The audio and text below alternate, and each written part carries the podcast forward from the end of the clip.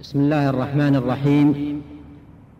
إن الحمد لله نحمده ونستعينه ونستغفره ونتوب إليه ونعوذ بالله من شرور أنفسنا وسيئات أعمالنا. من يهده الله فلا مضل له ومن يضلل فلا هادي له وأشهد أن لا إله إلا الله وحده لا شريك له وأشهد أن محمدا عبده ورسوله صلى الله عليه وعلى آله وأصحابه أجمعين. وسلم تسليما كثيرا. نشهد أنه بلغ الرسالة وأدى الأمانة ونصح الأمة وجاهد في الله حق جهاده حتى أتاه اليقين. فما ترك خيرا إلا دل الأمة عليه ولا شرا إلا حذرها منه. أما بعد أيها الإخوة فإن موضوع هذه الكلمة موضوع عظيم وموضوع كبير جدا وكل مسلم يتطلع غاية التطلع إلى تحقيق هذا المطلب الجليل وهذا الهدف العظيم وهو توحيد كلمة المسلمين وجمع صفهم ولم شعثهم وجمعهم على كلمة سواء. لا شك أن أن كل مسلم يتطلع إلى تحقيق هذا الأمر وإلى القيام به. وفي صدد القيام بهذا المطلب نجد في الساحة حلولا كثيرة وآراء متفرقة واتجاهات متباينة في تحديد العلاج الناجع والسبيل الأقوم في جمع كلمة المسلمين ولم صفهم وجمع وجمع شتاتهم. هناك حلول كثيرة لكن المسلم اللبيب المسلم الفطن يعيد كل أمر ومنه هذا الأمر يعيده إلى كتاب الله وإلى سنة رسول الله صلى الله عليه وسلم فهما الفيصل. وهما المعول وإليهما المرجع في كل أمر. هكذا ينبغي أن يكون المسلم يعيد مواطن النزاع وأمور الخلاف ومسائله إلى كتاب الله وسنة رسول الله صلى الله عليه وسلم ففيهما الشفاء وفيهما الغناء. ولا يجوز لأحد كائنا ما كان أن يدلي برأي أو يتخرص تخرصا أو يأتي بظن أمام الحجج البينة والدلائل النيرة من كتاب الله وسنة رسول الله صلى الله عليه وسلم. إن جمع كلمة المسلمين وتوحيد صفهم وتحذيرهم من التفرق والاختلاف جاء بيانه مفصلا. غاية البيان وأحسنه وأوضحه في كتاب الله وسنة رسول الله صلى الله عليه وسلم. فلا معدل لأهل السنة أهل الحق والاستقامة عما جاء في كتاب الله وسنة رسوله صلى الله عليه وسلم. فهم يدورون معهما مع كتاب الله وسنة رسوله عليه الصلاة والسلام حيث دار نفيا أو إثباتا. كما قال الإمام الأوزاعي رحمه الله ندور مع السنة حيث دارت. هؤلاء هم أهل السنة حقا وأنصارها صدقا. يدورون مع السنة حيث دارت. فما جاء في كتاب الله وسنة رسوله صلى الله عليه وسلم أقاموه وأتوا به على التمام والكمال. وما لم يكن فيهما تركوه وحذروا منه وحذروا منه غاية الحذر. هذا شأن أهل السنة. هذا شأن أهل السنة والجماعة أهل الحق الذين شهد لهم رسول الله صلى الله عليه وسلم بالنصرة والنجاة. فينبغي إخواني عندما نريد حلا لهذه المشكلة أو هذه المعضلة وهي الفرقة التي تقع ووقعت بين المسلمين ينبغي ألا ينبغي ينبغي ألا نتطلب حلولا لها من غير كتاب الله وسنة رسول الله صلى الله عليه وسلم. إن وقوع الفرقة والاختلاف أمرا قدره الله تبارك وتعالى كونا وقدرا. قدره الله تبارك وتعالى كونا وقدرا وإن كان لم يرضه تبارك وتعالى شرعا ودينا. قدره كونا وقدرا. وقد أخبر به الصادق المصدوق عليه الصلاة والسلام أخبر بأنه, بأنه سيقع قبل أن يقع. فقد قال في الحديث الصحيح الثابت وستفترق هذه الأمة على ثلاث وسبعين فرقة كلها في النار إلا واحدة. هذا إخبار.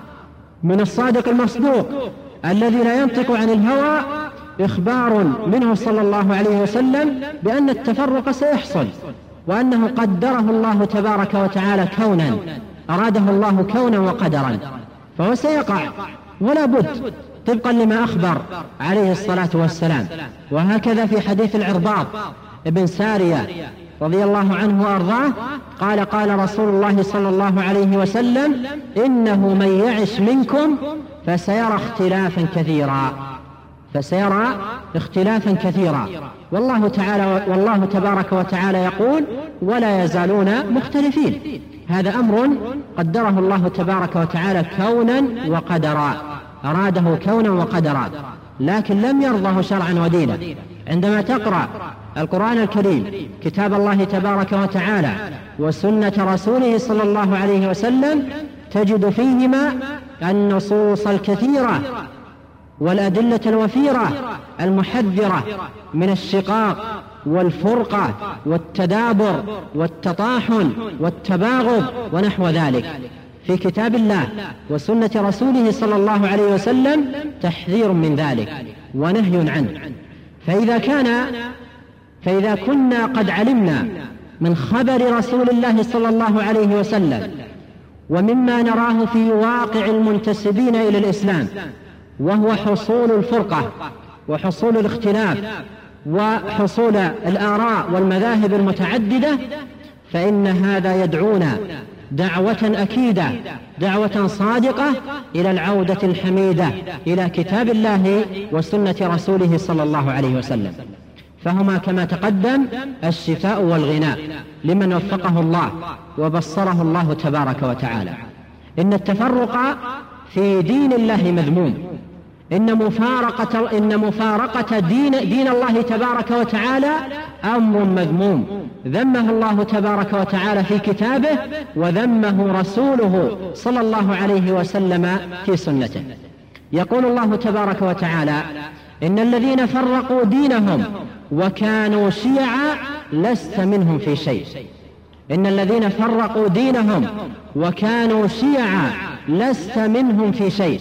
وفي قراءة إن الذين فارقوا دينهم وكانوا شيعا لست منهم في شيء.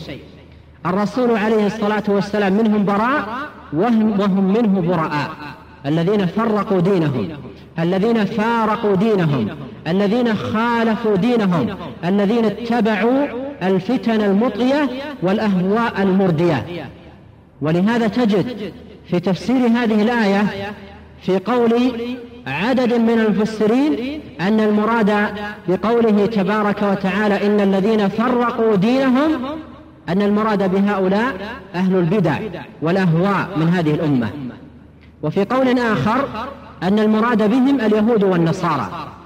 والحق كما ذكر عدد من أهل العلم أن الآية تش أن الآية تشمل هذا وهذا. فاليهود والنصارى فرقوا دينهم وفارقوا دينهم فارقوا دينهم بمعنى تركوه وجانبوه وابتعدوا عنه ولم يأخذوا به وفرقوا دينهم بدل أن كان دينا واحدا يدينون الله تبارك وتعالى به ويعتقدونه اتخذوا أديان شتى ومذاهب مختلفة. فالآية تشمل هذا وهذا. فيها النهي فيها النهي الأكيد والوعيد الشديد على من فرق دينه أو فارق دينه وأن النبي صلى الله عليه وسلم ليس منهم في شيء. ليس منهم في شيء. هو منهم بريء وهم منه براء لأنهم فارقوا الدين واختلفوا في الدين. ويقول الله تبارك وتعالى شرع لكم من الدين ما وصى به نوحا والذي أوحينا إليك وما وصينا به إبراهيم وموسى وعيسى أن أقيموا الدين ولا تتفرقوا فيه. أن أقيموا الدين ولا تتفرقوا فيه. هذه وصية الله تبارك وتعالى وشريعته تبارك وتعالى للأنبياء ولأولي العزم من الأنبياء ألا ألا يفارقوا دينهم. شرع لكم من الدين ما وصى به نوحا والذي أوحينا إليه وما وصينا به إبراهيم وموسى وعيسى أن أقيموا الدين ولا تتفرقوا فيه. إقامة الدين. إقامة الدين وعدم التفرق في دين الله تبارك وتعالى. وهذه الآية إخواني فيها أنجع حل وأسلم حل لتقليل الخلاف ولم السعي. إقامة الدين. أن يأتي أهل الدين بالدين أن يقيموا دينهم الذي أمرهم الله تبارك وتعالى به. لا حل سوى هذا الحل ولا علاج سوى هذا العلاج. العلاج العودة الصادقة لدين الله إقامة دين الله تبارك وتعالى. أن يأتي العبد بدين الله تبارك وتعالى. إقامة الدين يكون فيها حل لمشكلة التفرق لمصيبة التفرق التي يقع فيها الناس. بالعودة إلى الدين كاملا. يا أيها الذين آمنوا ادخلوا في السلم كافة. فإذا أخذ بعض الناس بجانب من جوانب الدين وأهمل جانبا آخر وقابله أناس كذلك فأخذوا بجانب من جوانب الدين وأهملوا جوانب أخرى وقع بينهم التدابر ووقعت بينهم فرقة ووقع بينهم المحن والشقاق والاختلاف. فإذا حلوا هذه المشكلة بإقامة الدين إقامة الدين لله تبارك وتعالى. والإتيان به على التمام والكمال. والعودة الصادقة إلى كتاب الله وسنة رسوله صلى الله عليه وسلم.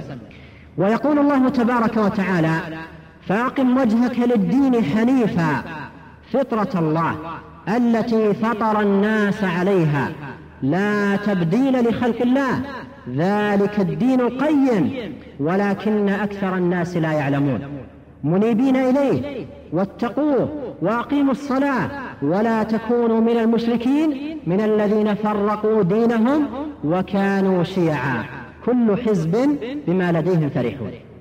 هذه الآية كما أن فيها تحذيرا شديدا من التفرق وأنه سبيل المشركين الذين فارقوا الدين واتخذوا أصناما آلهة وعبدوا مع الله غيره واتخذوا أهواءهم. أربابا من دون الله تبارك وتعالى في هذه الآية كما أن فيها نهيا عن التفرق الذي وقع فيه المشركون فيها حلول ناجعة ومفيدة جدا في مسألة التفرق. بل لقد اشتملت على أعظم الحلول وأقوى من الحلول لهذه المشكلة. قال تعالى فأقم وجهك للدين حنيفا. هذا أول حل يا إخوان.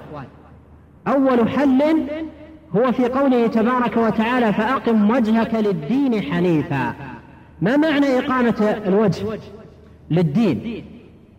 معنى ذلك أن يستسلم العبد تمام الاستسلام وينقاد العبد تمام الانقياد لأمر الله تبارك وتعالى وأمر رسوله صلى الله عليه وسلم. كما قال جل وعلا ومن يسلم وجهه إلى الله وهو محسن فقد استمسك بالعروة الوثقى. وكما يقول وأنيبوا إلى ربكم وأسلموا له. فإقامة الدين لله الاتيان به على التمام والكمال. فإذا أتى الناس بدين الله تبارك وتعالى على التمام والكمال بدون إخلال بدون تقديم للأهواء أو الشهوات أو الآراء أو العقول أو غير ذلك فإنهم أتوا بسبب عظيم من أعظم الأسباب الداعية إلى اجتماع المسلمين ولم كلمتهم. السبب الآخر والعلاج الآخر في هذه الآية الكريمة أو في هاتين الآيتين الكريمتين في قوله ولكن أكثر الناس لا يعلمون ولكن أكثر الناس لا يعلمون.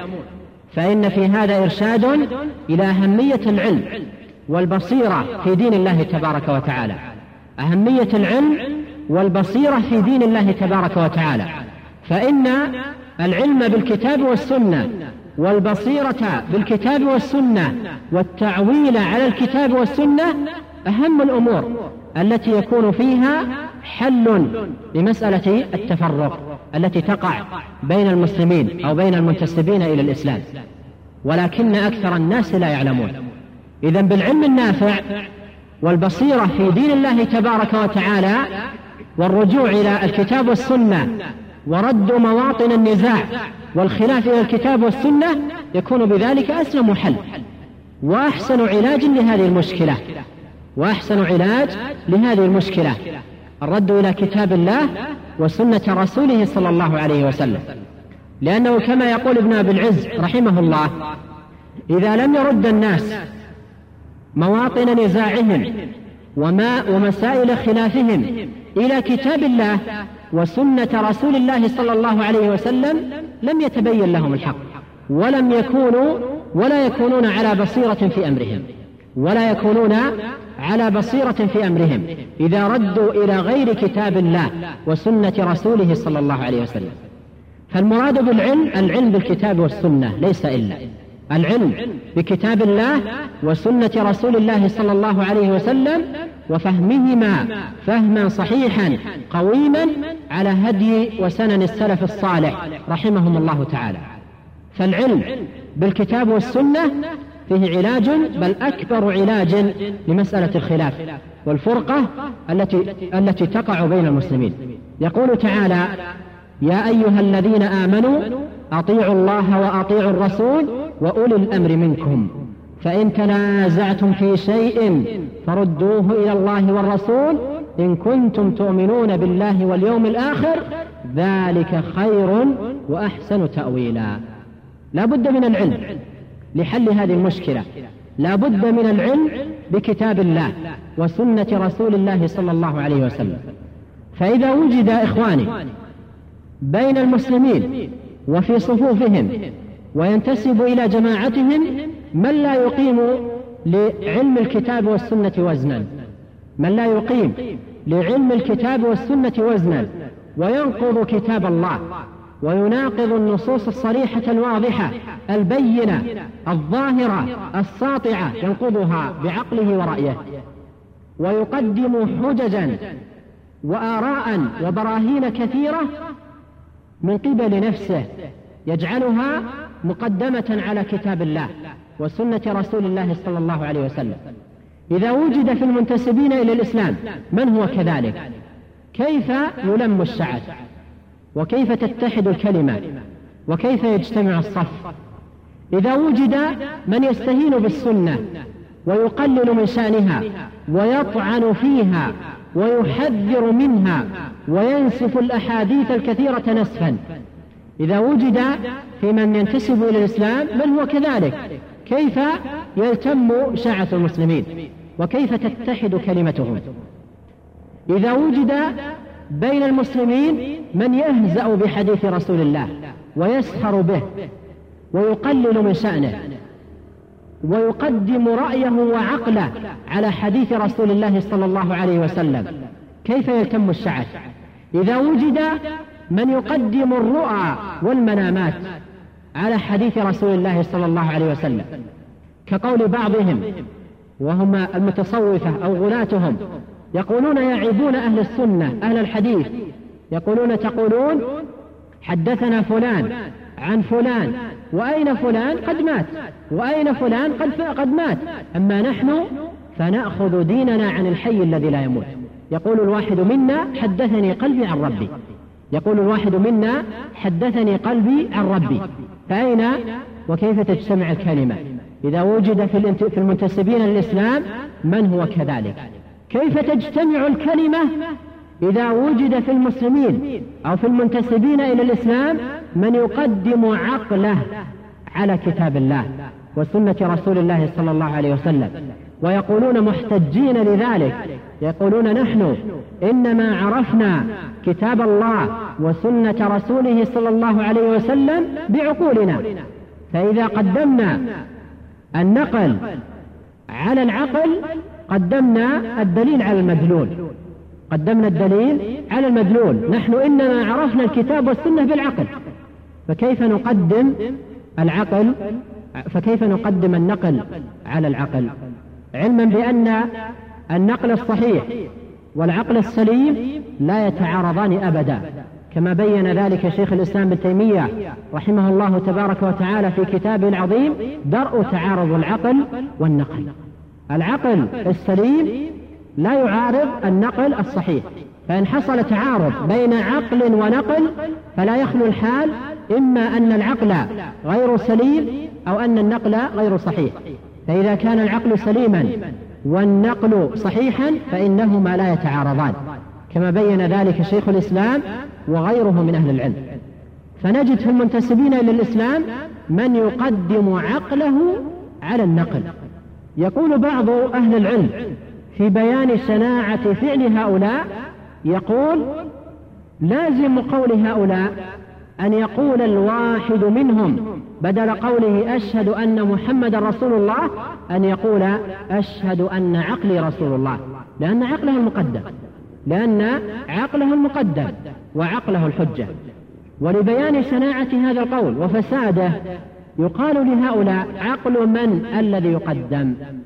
عقل من الذي يكون عليه المعول العقول متفاوتة. العقول متفاوتة. والآراء مختلفة فعقل من يقدم؟ إذا قيل عقل زيد مثلا فقد يكون عمر أو عمر أقوى منه جدلا وأكثر منه منطقا وهكذا. إذا أحيل الناس على عقول الرجال ضاع دينهم وتشتت لأن العقول متفاوتة. ولهذا قال من قال من السلف لو كانت العقول عقلا واحدا لقيل إنه الحق. لو كانت الأهواء يقول لو كانت الأهواء هوى واحدا لقيل إنه الحق ولكنها أهواء أهواء مختلفة. ويقول مالك بن أنس رحمه الله تبارك وتعالى يقول أو كلما جاءنا رجل أجدل من رجل تركنا الكتاب والسنة لجدله أو كلما جاءنا رجل أجدل من رجل تركنا الكتاب والسنة لجدله؟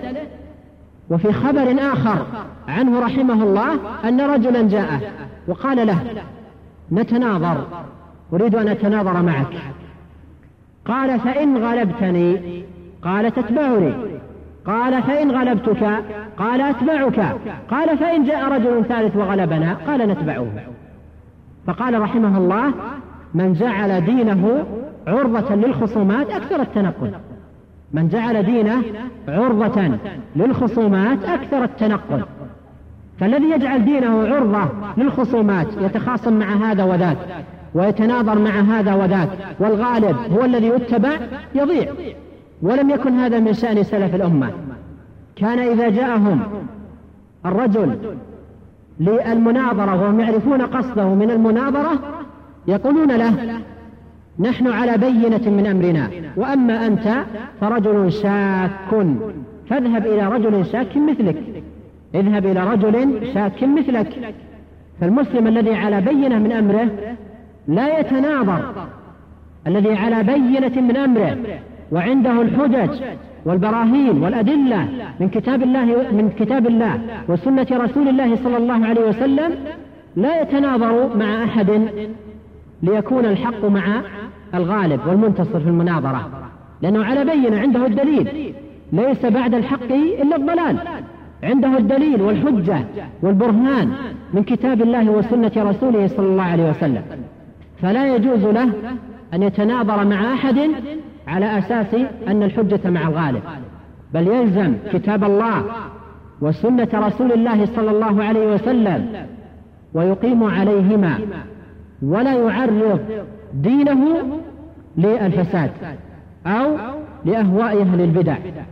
إلا إذا كان من العلماء الراسخين المتمكنين في دين الله فإن هؤلاء لهم مجالا آخر يناظرون أهل البدع لإقامة الحجة عليهم ولبيان زيغ عقائدهم وفسادها وبطلان ما هم عليه.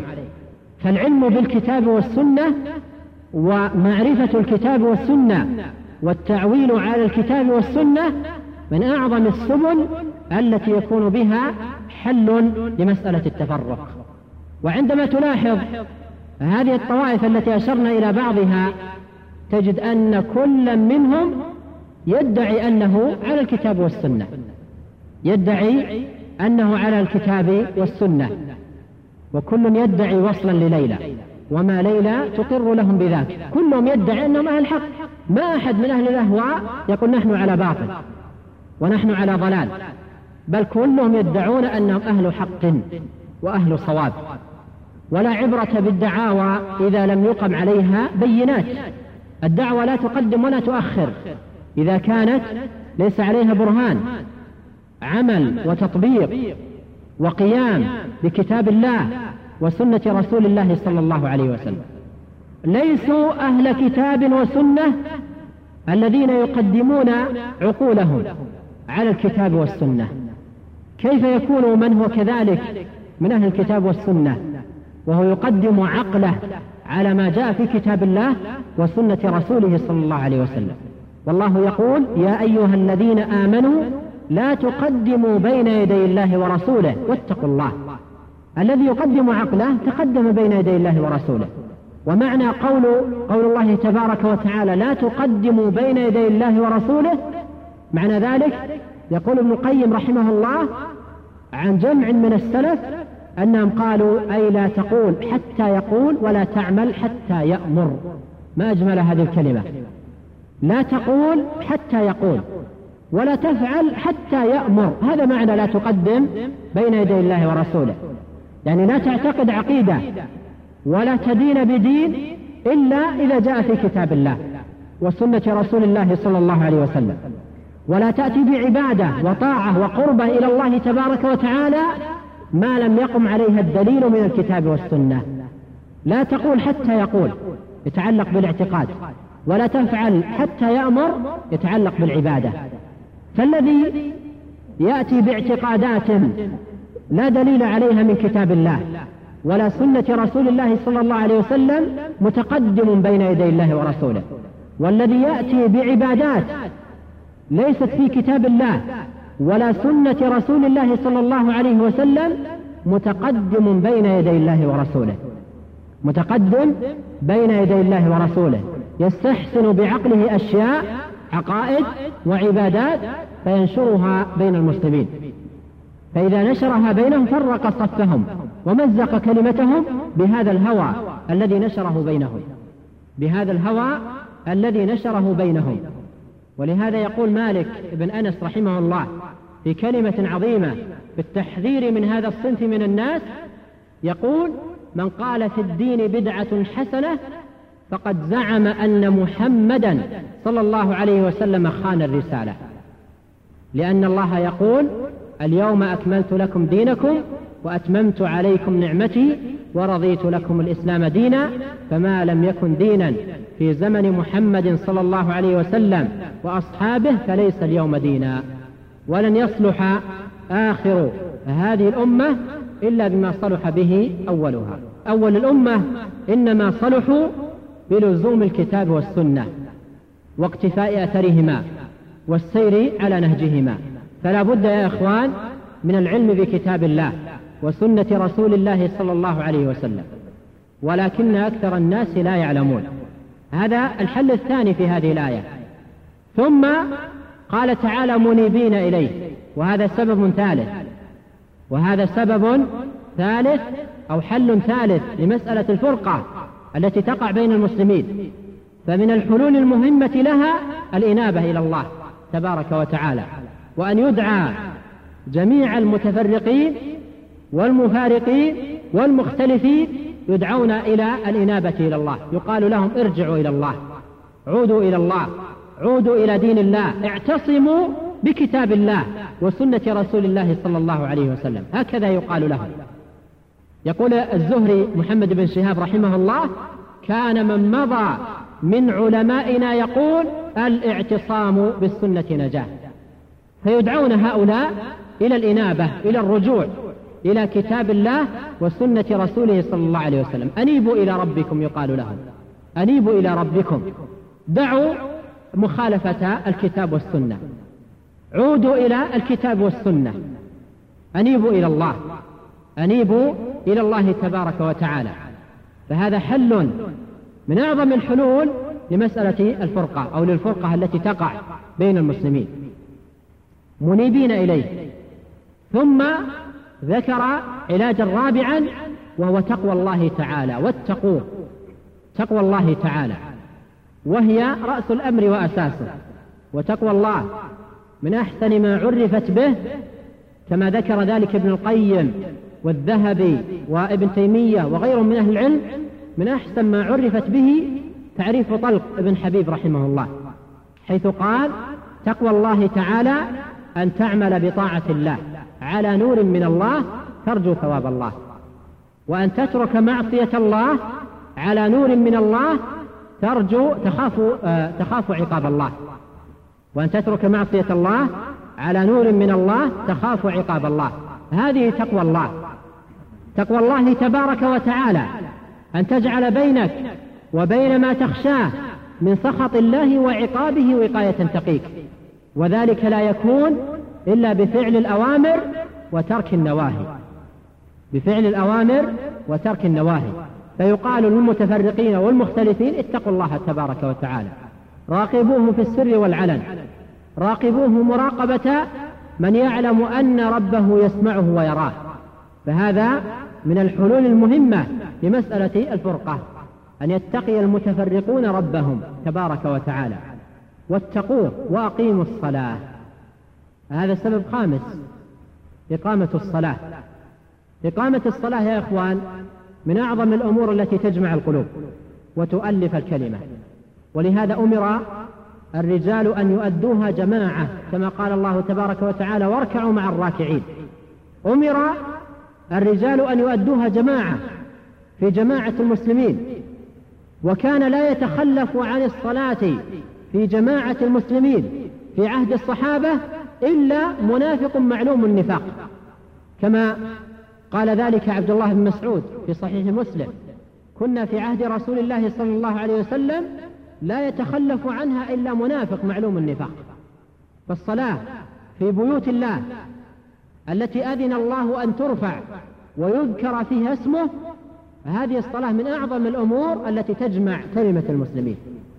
ولهذا إذا كان العبد محافظا على الصلاة قائما بها يجد نفسه تألف المصلين والمحافظين على الصلاة.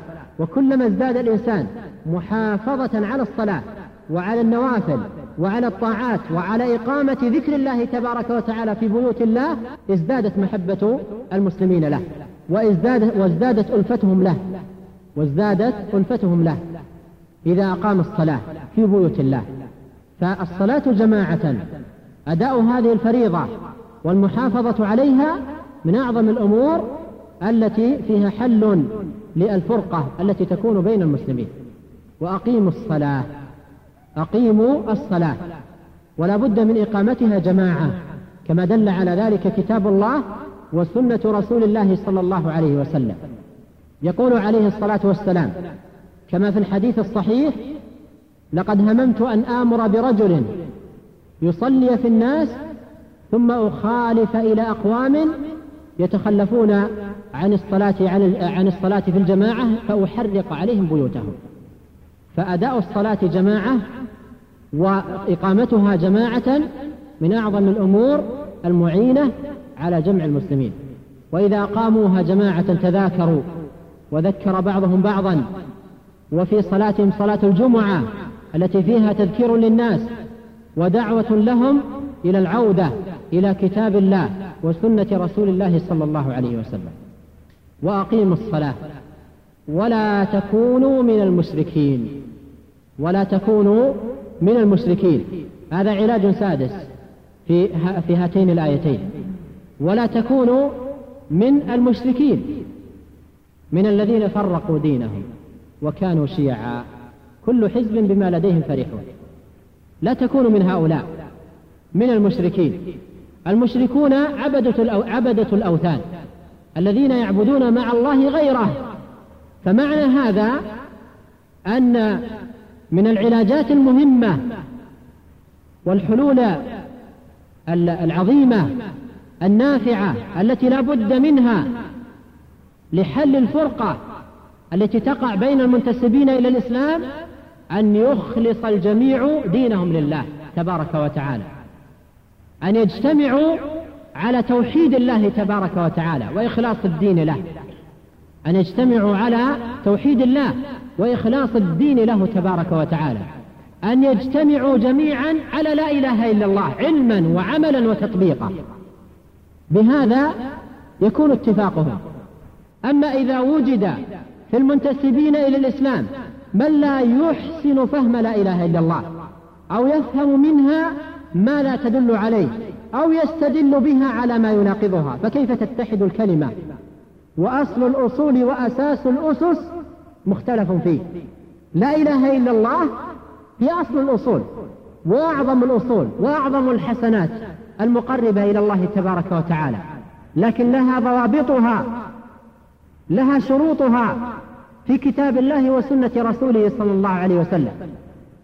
فالاجتماع على لا إله إلا الله ليس ليس اجتماعا على التلفظ بها فحسب وإنما هو اجتماع على العلم بها والعمل على الإتيان بأركانها وضوابطها وشروطها التي دل عليها كتاب الله وسنة رسوله صلى الله عليه وسلم. ولهذا لما قيل لوهب بن منبه رحمه الله أليس لا إله إلا الله مفتاح الجنة؟ قال بلى ولكن ما من مفتاح إلا وله أسنان. فإن جئت بمفتاح له أسنان فتح لك وإلا لم يفتح. ويقول الحسن البصري لما قيل له أليس من قال لا إله إلا الله دخل الجنة؟ قال بلى لكن من أدى حقها وفرضها. يشير إلى القيام بأركانها وشروطها. التي دل عليها كتاب الله وسنة رسوله صلى الله عليه وسلم. ولما دفن الفرزدق زوجته قال له الحسن ماذا أعددت لهذا المقام؟ قال أعددت له لا إله إلا الله منذ سبعين سنة. فقال له الحسن إن لي لا إله إلا الله شروطا فإياك وقذف المحصنات. فالاجتماع على لا, على لا إله إلا الله على كلمة التوحيد ليس اجتماع على اللفظ فقط. وإنما اجتماع على العلم والعمل بهذه الكلمة وأداء ضوابط وأداء ضوابطها وشروطها التي دل عليها كتاب الله وسنة رسول الله صلى الله عليه وسلم. لقد وجد في المنتسبين إلى الإسلام من يفسر لا إله إلا الله وهم كثيرون بغير تفسيرها يفسرها بغير معناها. ولا يعرف معناها الحقيقي الذي دلت عليه والعلم بمعناها أهم ضابط للاجتماع عليها. أهم ضابط للاجتماع على لا إله إلا الله العلم بمعناها. كما قال الله تبارك وتعالى إلا من شهد بالحق وهم يعلمون. قال المفسرون إلا من شهد بلا إله إلا الله وهم يعلمون معناها. وكما قال الله تبارك وتعالى فاعلم أنه لا إله إلا الله واستغفر لذنبك. وكما قال عليه الصلاة والسلام من مات وهو يعلم أنه لا إله إلا الله دخل الجنة. فلا بد من العلم بمعناه. لا بد من العلم بمعناه. لا يكفي أن يقال كلنا نقول لا إله إلا الله. كلنا نقول لا إله إلا الله. هذه لا تكفي. لا بد من القيام بلا إله إلا الله علما وعملا فهما وتطبيقا أداء لها على ما جاء في كتاب الله وسنة رسول الله صلى الله عليه وسلم. وشرح هذه الكلمة وبيانها جاء في كتاب الله وفي سنة رسول الله صلى الله عليه وسلم. فلا حاجة, فلا حاجة بنا بعد بيان الله وبيان رسوله صلى الله عليه وسلم إلى بيان مبين كائن من كان. يقول الله تبارك وتعالى واعبدوا الله ولا تشركوا به شيئا.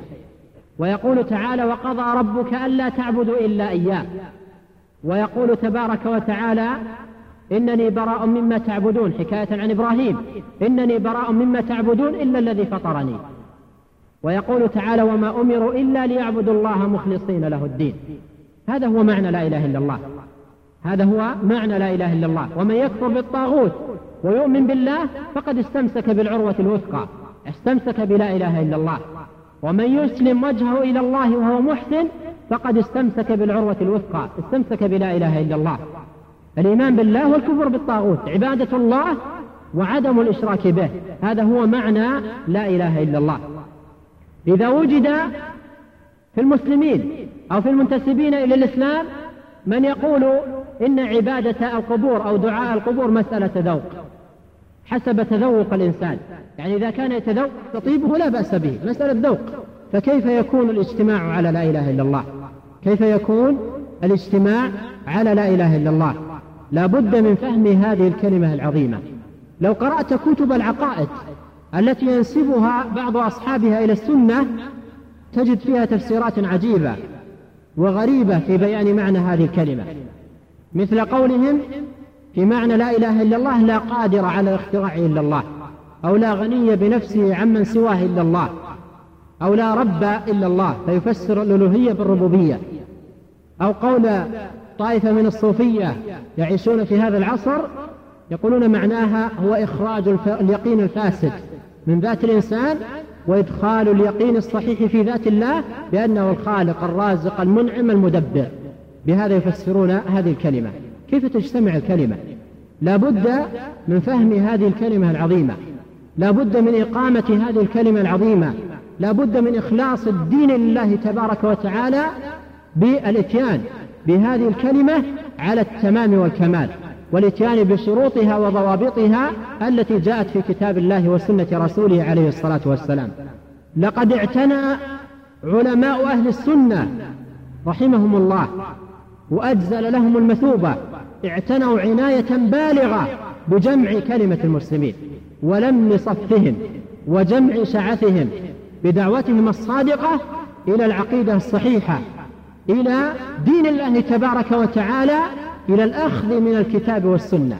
ألفوا الكتب الكثيرة والمؤلفات العديدة في بيان العقيدة الصحيحة ورد ما خالفها. في بيان العقيدة الصحيحة عندما تنظر إلى مؤلفات أهل السنة رحمهم الله تجد منها مؤلفات كثيرة جاءت في بسط العقيدة وشرحها وبيانها وتأصيلها وذكر أدلتها من كتاب الله وسنة رسوله عليه الصلاة والسلام. وتجد أيضا مؤلفات كثيرة لهم في الرد على ما خالف هذه العقيدة وناقض هذه العقيدة. كل هذا دعوة إلى جمع الكلمة ولم الصف. تأصيل العقيدة ورد ما خالفها. كل هذا دعوة إلى جمع الكلمة, الكلمة ولم الصف. بينما في فهم بعض الناس أن الرد على أهل الأهواء والزيغ وبيان فساد عقائدهم وبطلان ما هم عليه يعدون من يرد عليهم مفرقا لكلمة المسلمين. مفرقا لكلمة المسلمين. مشتتا لشملهم. ولهذا يقعدون قواعد ويؤصلون أصولا من خلالها يريدون جمع المسلمين كيفما اتفق بعقائد مختلفة وآراء متباينة ومذاهب متعددة وهيهات أن يكون. لا يكون الاجتماع حقيقة إلا بالاجتماع على كتاب الله وسنة رسوله صلى الله عليه وسلم. ولهذا تلاحظون يا إخواني أن الجماعة قرينة للسنة والفرقة قرينة للبدعة. يقولون أهل السنة والجماعة وأهل البدعة والفرقة لأن السنة تجمع والبدعة تفرق. السنة تجمع المسلمين تجمعهم على هدي واحد على منهج واحد على وتيرة واحدة. كما يقول السمعاني رحمه الله أبو المظفر يقول في كلام معناه إن أهل السنة والجماعة على اختلاف بلدانهم وتباين أزمانهم تجدهم على وتيرة واحدة على مذهب واحد على عقيدة واحدة. البلدان مختلفة الألسن مختلفة الأزمان مختلفة والعقيدة واحدة. لماذا؟ لوحدة المصدر. مصدرهم كتاب الله وسنة رسول الله صلى الله عليه وسلم. أما الذين مصدرهم العقل أو الرؤى أو المنامات أو الحكايات أو الرأي أو الأحلام أو, أو الذوق أو ما إلى ذلك تجدهم في غاية, في غاية التباين وغاية الاختلاف. فالسنة تجمع والبدعة تفرق. ولهذا مر معي كلمة عظيمة جدا في قول في بيان قول الرسول عليه الصلاة والسلام الذي في صحيح مسلم من حديث أبي هريرة قوله صلى الله عليه وسلم لا تحاسدوا ولا تناجسوا ولا تباغضوا ولا تدابروا وكونوا عباد الله إخوانا. قال بعض أهل العلم كلمة من أروع ما يكون. قال في قوله صلى الله عليه وسلم لا تباغضوا فيه إشارة إلى النهي عن البدع. فيه إشارة إلى النهي عن البدع لأنه سبب للفرقة والتباغض. إذا جاء إنسان وأحدث بدعة أو نشر أو نشر محدثا بين المسلمين فإنه يكون فرق بذلك صفهم. ليس الذي فرق صف المسلمين الذي رد عليه ونقض باطله ورد على بدعته الذي فرق صف المسلمين الذي جاء بالبدعة ونشرها بين المسلمين. هو الذي فرق الصف. لكن تجد من يلقي اللائمة كل اللائمة في تفريق الصف على أهل السنة الذين يدعون الناس إلى كتاب الله وسنة رسوله صلى الله عليه وسلم ويحذرونهم من البدع والأهواء. فيقولون هؤلاء يفرقون الصف. والحق أن الذي يفرق الصف هو الذي جاء بالبدعة ودسها بين المسلمين ونشرها بين المسلمين. ولهذا تجدون أن أصول البدع وأصول الأهواء أو أكثر أصول البدع والأهواء المنتشرة أصولها أناس اندسوا بين المسلمين ليسوا منهم إما يهود أو نصارى أو مجوس اندسوا بين المسلمين فنشروا بينهم الأهواء. ونشروا بينهم البدع. ومن يتأمل تاريخ نشأة كثير من البدع والأهواء يجد خلفها إما يهودي أو نصراني أو مجوسي أو نحو ذلك اندس في الصف ففرق الكلمة. لبس لبوس الإسلام ودخل في صف المسلمين ثم نشر بينهم ما يفرق كلمتهم ويمزق صفهم. فإخلاص الدين لله تبارك وتعالى وإقامة كلمة التوحيد لا إله إلا الله حسب ضوابطها التي دل عليها كتاب الله تبارك وتعالى وسنة رسوله صلى الله عليه وسلم بهذا يكون الاجتماع بهذا يكون الاجتماع. لا يكون الاجتماع أبدا بإحداث آراء أو مناهج أو مخططات أو ما إلى ذلك ليست في كتاب الله ولا سنة رسول الله صلى الله عليه وسلم.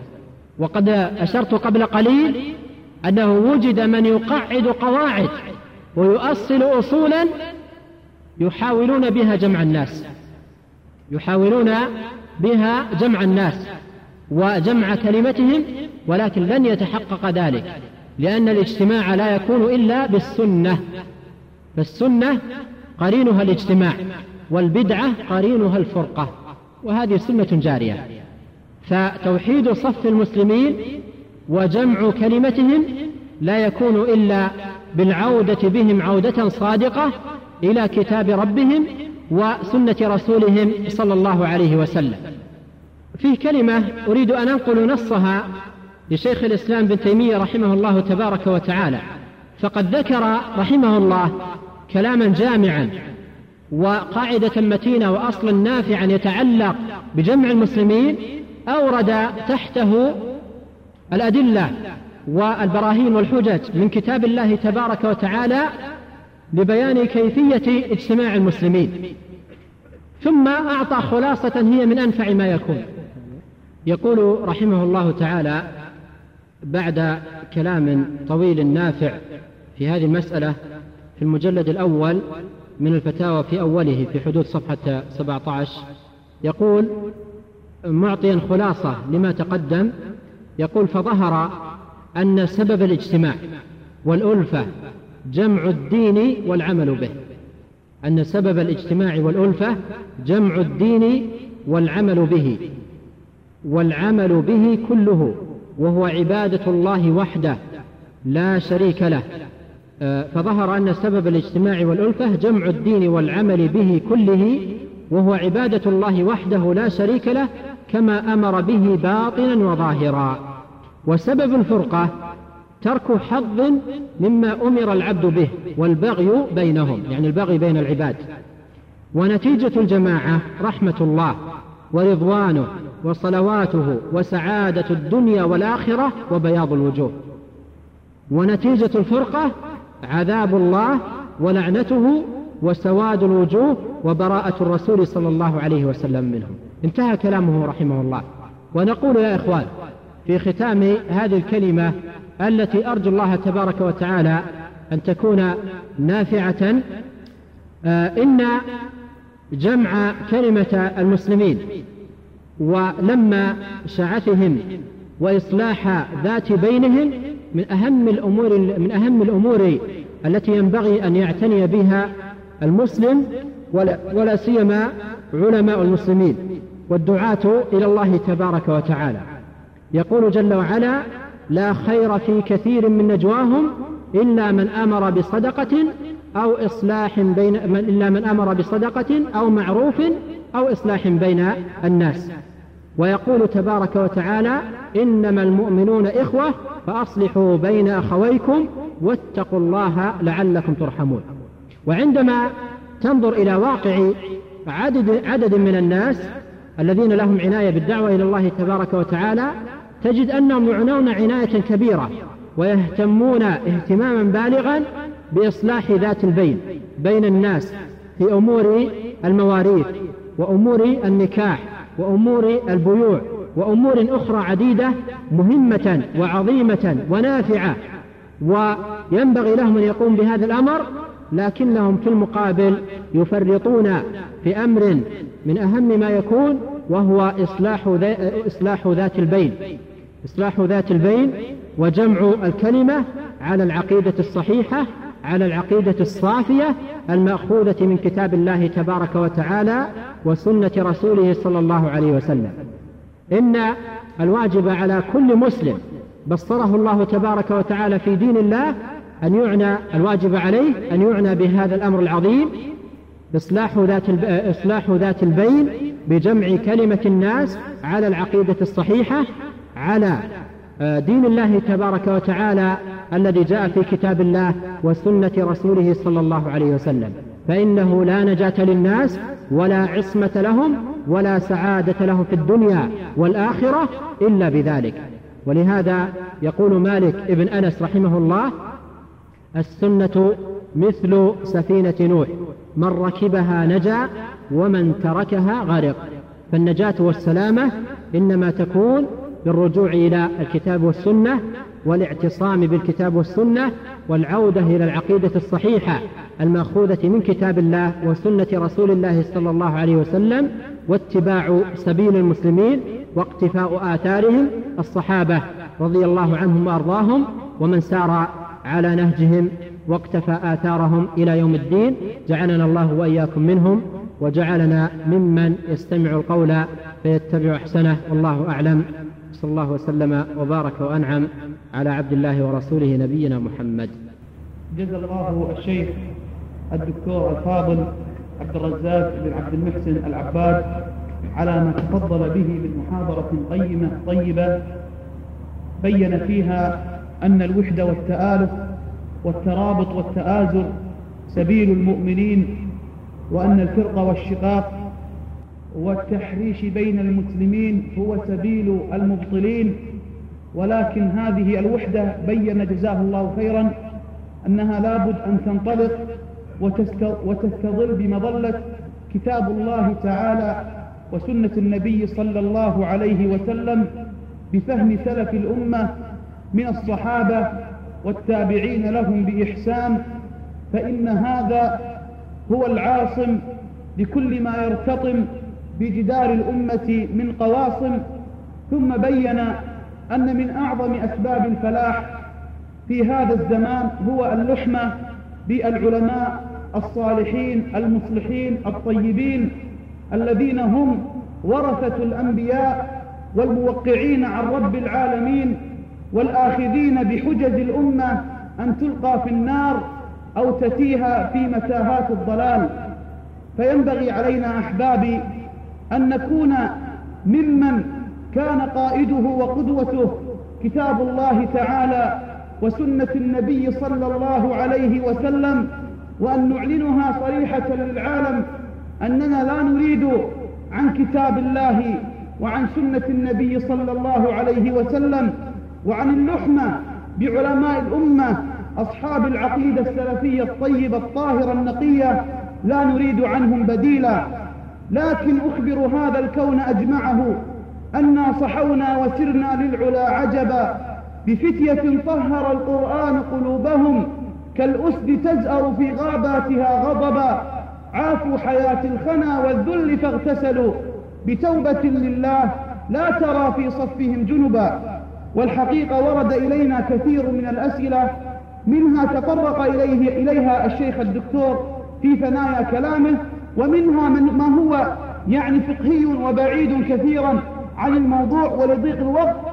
يعني من أراد إن شاء الله بعد صلاة العشاء فالشيخ موجود إن شاء الله تعالى يسأله بما يشاء. السؤال الأول يقول يا شيخ أنا رجل أريد الهداية والعودة إلى الله تبارك وتعالى فكيف تكون هذه العودة؟ وما هو الطريق الصحيح لذلك؟ أفيدونا جزاكم الله خيرا.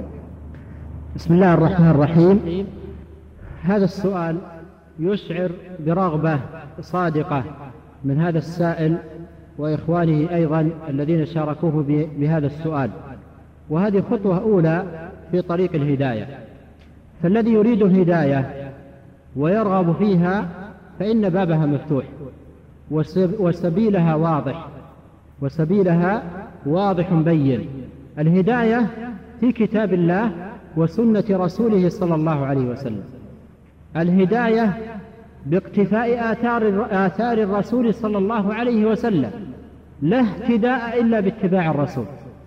لا اهتداء إلا باتباع الرسول صلى الله عليه وسلم.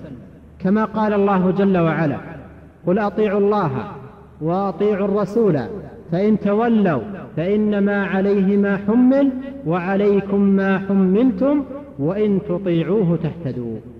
وإن تطيعوه تهتدوا وما على الرسول إلا البلاغ المبين. فالاهتداء أو آه، يعني حصول الهداية إنما يكون بالمتابعة والسير على نهج رسول الله صلى الله عليه وسلم والإقبال على العلم النافع والعمل الصالح المقرب إلى الله جل وعلا. وسؤال الله تبارك وتعالى بصدق وإلحاح سؤاله الهداية.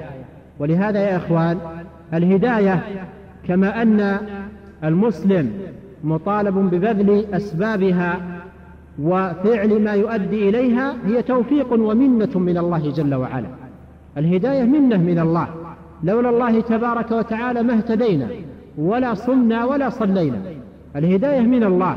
قال جل وعلا إنك لا تهدي من أحببت ولكن الله يهدي من يشاء وهو أعلم بالمهتدين. وقال تعالى فإن الله يضل من يشاء ويهدي من يشاء فلا تذهب نفسك عليهم حسرات. الهداية من الله تبارك وتعالى. فعلى العبد أن يقبل على الله وأن يسأل الله تبارك وتعالى بصدق وإلحاح أن يجعله من المهتدين.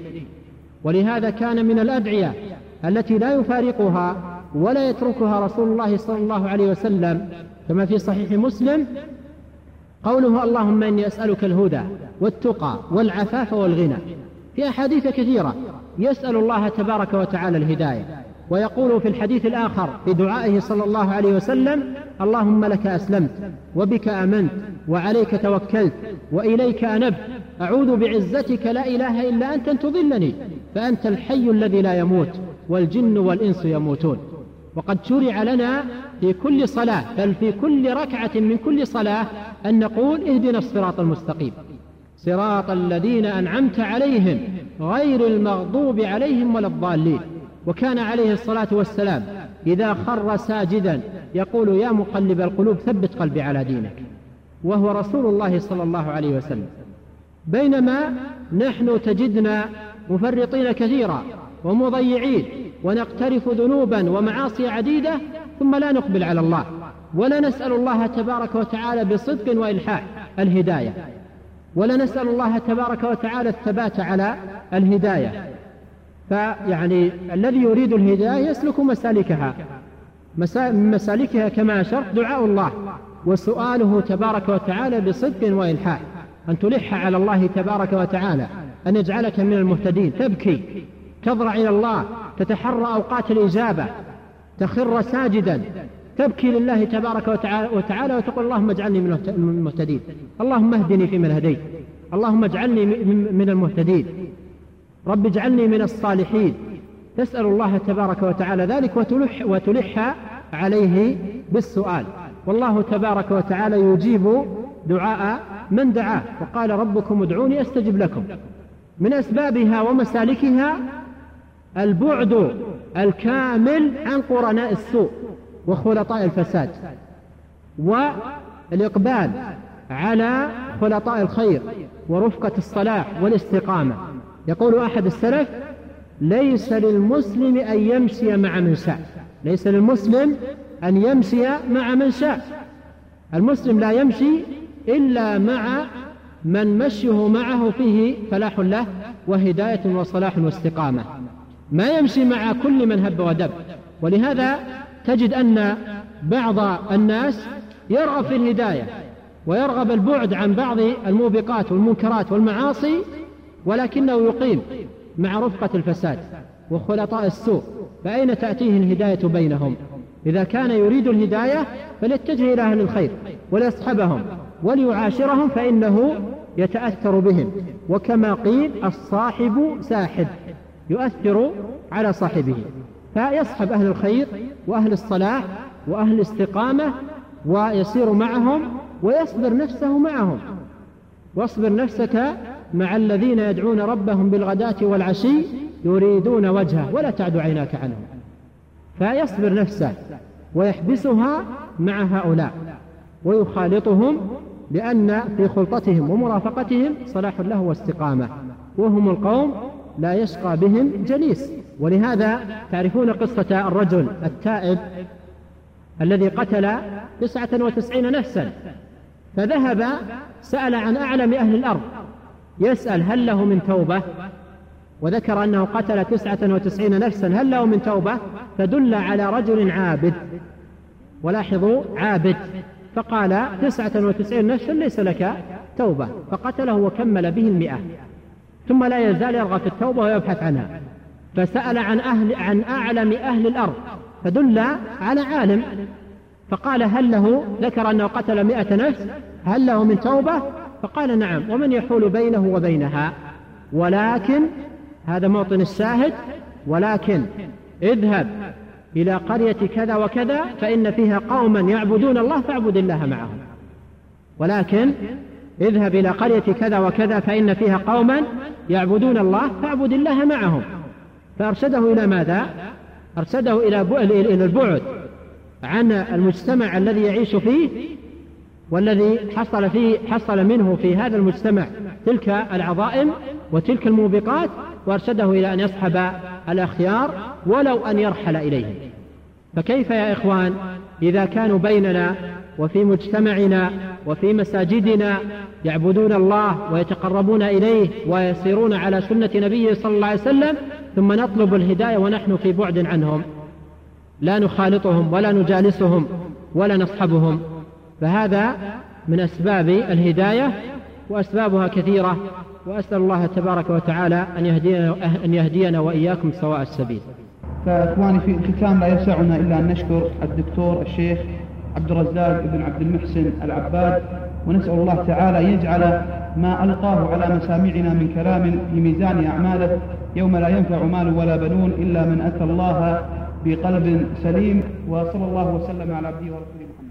جزى الله فضيلة الشيخ خير الجزاء وجعلنا الله وإياكم ممن يستمعون القول فيتبعون أحسنه وتقبلوا تحيات إخوانكم في تسجيلات الراية الإسلامية بالرياض والسلام عليكم ورحمة الله وبركاته.